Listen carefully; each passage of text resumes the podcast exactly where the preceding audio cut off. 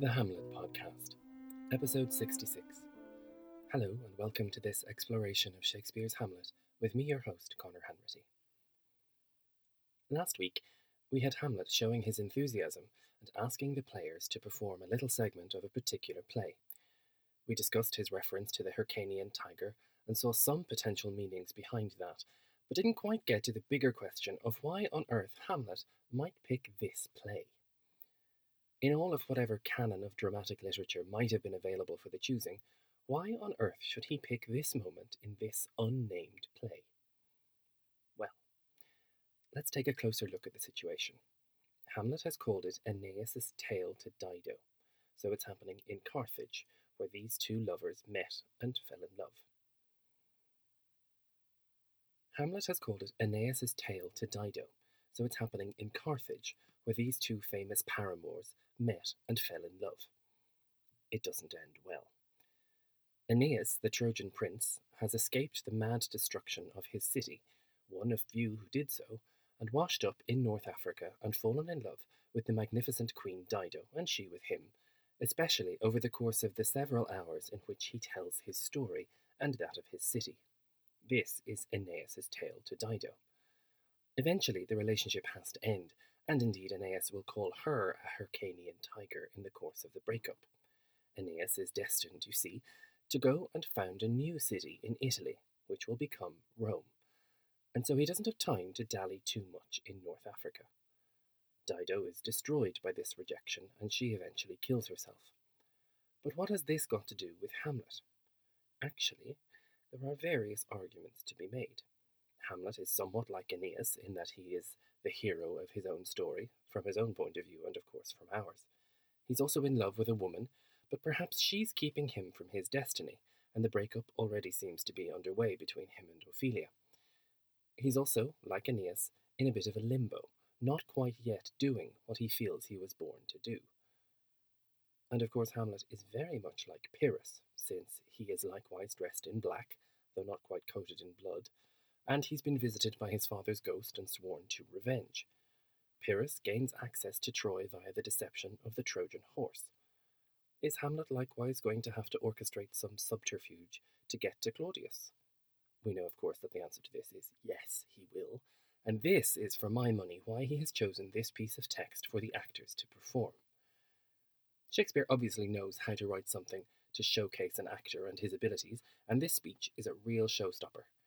Hamlet has chosen the excerpt he'd like to hear, a segment of the play about the destruction of Troy. While the city burns, Pyrrhus, the son of Achilles, is on the hunt to find King Priam. And now the first player takes over from Hamlet and continues the story. Anon he finds him, striking too short at Greeks. His antic sword, rebellious to his arm, lies where it falls, repugnant to command. Unequal matched, Pyrrhus at Priam drives, in rage strikes wide, but with the whiff and wind of his fell sword the unnerved father falls. Then senseless Ilium, seeming to feel this blow, with flaming top stoops to his base, and with a hideous crash takes prisoner Pyrrhus' ear. For lo, his sword, which was declining on the milky head of Reverend Priam, seemed the air to stick. So as a painted tyrant Pyrrhus stood, and like a neutral to his will and matter, did nothing. But as we often see against some storm, a silence in the heavens. The rack stands still, the bold wind speechless, and the orb below as hush as death. Anon the dreadful thunder doth rend the region. So, after Pyrrhus' pause, a roused vengeance sets him new a work, and never did the Cyclops' hammers fall on Mars's armour forged for proof eterne with less remorse than Pyrrhus' bleeding sword now falls on Priam. It's really tremendous, this celebration of language. It's been a while since I've read the entire text for an episode all in one go, but this speech is designed to keep its course, allowing the actor to gather momentum, and perhaps to prevent our enthusiastic fanboy Hamlet from interrupting. We get a very immediate sense of the action in Troy. As in the segment performed by the prince himself, we get swept in immediately.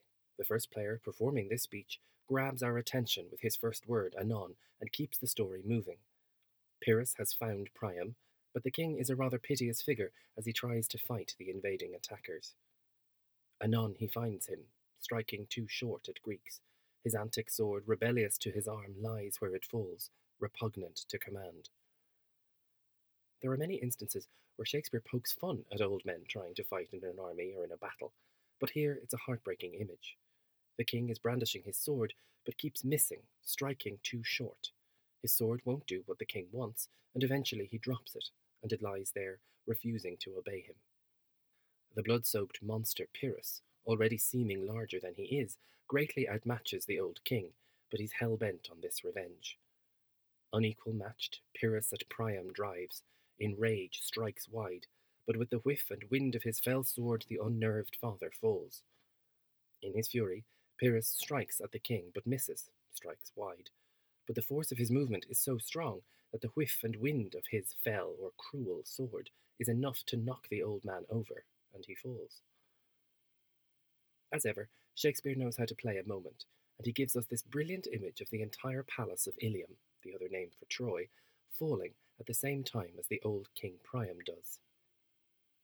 Then senseless Ilium, seeming to feel this blow, with flaming top stoops to his base, and with a hideous crash takes prisoner Pyrrhus' ear, for lo, his sword, which was declining on the milky head of Reverend Priam, seemed i' the air to stick. Here Shakespeare is really showing off. The castle itself is obviously senseless, but it seems to feel the attack on Priam, and as it burns, it stoops with a hideous crash, and this noise seems to distract Pyrrhus, or take prisoner his ear. For lo, look, it's a great interjection for an actor. Just as he's about to bring his sword down on Priam, it seems to stick in the air. I love that the word he uses to describe Priam's white hair is milky. Rather than snowy or anything else, there's a tenderness and a vulnerability to this. Right here, we have the entire crisis of this play. Hamlet, I mean, not just the play that the uh, player is performing. An angry son trying to avenge the death of his warrior father, and at a key moment being forced to hesitate while we witness a trace of vulnerability in the victim. If there's any doubt about this being a central moment, keep listening. So, as a painted tyrant, Pyrrhus stood, and like a neutral to his will and matter, did nothing. Pyrrhus is suspended, almost like a painting of a warrior rather than the thing itself. He's no longer moved by his desire or the story at hand, will or matter, and for this little moment he does nothing. The whole world is crashing down, literally, and he's still. This is the eye of the storm, and that's precisely the image that Shakespeare gives us next. But, as we often see against some storm, a silence in the heavens. The rack stands still, the bold wind speechless, and the orb below as hush as death. Anon the dreadful thunder doth rend the region. So, after Pyrrhus' pause, a roused vengeance sets him new a work. Just before a storm, often there's a kind of silence in the sky. The clouds stand still, the winds are quiet, as is the world beneath them, and then the thunder splits the sky apart. And so, after Pyrrhus's pause, his vengeance is reawakened and he gets back to the business at hand. And never did the Cyclops' hammers fall on Mars's armour forged for proof etern with less remorse than Pyrrhus' bleeding sword now falls on Priam. Again, this is Shakespeare showing off, this time with his knowledge of classical mythology. The Cyclops were a race of giants who were particularly skilled at making armour. Mars was the god of war, so presumably his armour was the best and made by the best, forged for proof etern, literally meaning eternally strong and resistant. So Pyrrhus brings his already blood soaked sword down on King Priam with the same deadly and immortal zeal that these giants would have used to proof the armour of the god of war. It's interesting to consider just how much Shakespeare might have studied of the ancient Greeks. There's no question he learned Latin at the grammar school in Stratford, and most probably he read a good deal of the Aeneid by Virgil. His interest lies particularly in a few key episodes of that epic poem the sack of Troy, the tragedy of Dido, a popular subject on the Elizabethan stage, and then the episode of Aeneas going down into the underworld. These are certainly highlights of the story, and it's no wonder that Shakespeare has recourse to them throughout his works. He only wrote one play featuring the Greeks, Troilus and Cressida, and was certainly more interested in the life of ancient Rome. There's a terrific zeal to his writing for this actor, the first player, and this description of the fall of Troy. I love that he doesn't bother giving the play or the playwright a name. He's happy for us to know that this is all him. There's plenty more of it to come, and we will conclude the actor's moving performance in the next episode. As ever, thanks a million for listening, and be sure to visit the Hamlet podcast now on Instagram, where I've been sharing various images and photos to complement the show. Between that, Twitter, and Facebook, there's almost as many social links as there are places to find the podcast episodes themselves, and for links to any and all of these, head to the website, which you'll know by now quite well is thehamletpodcast.com. I'll speak to you next time.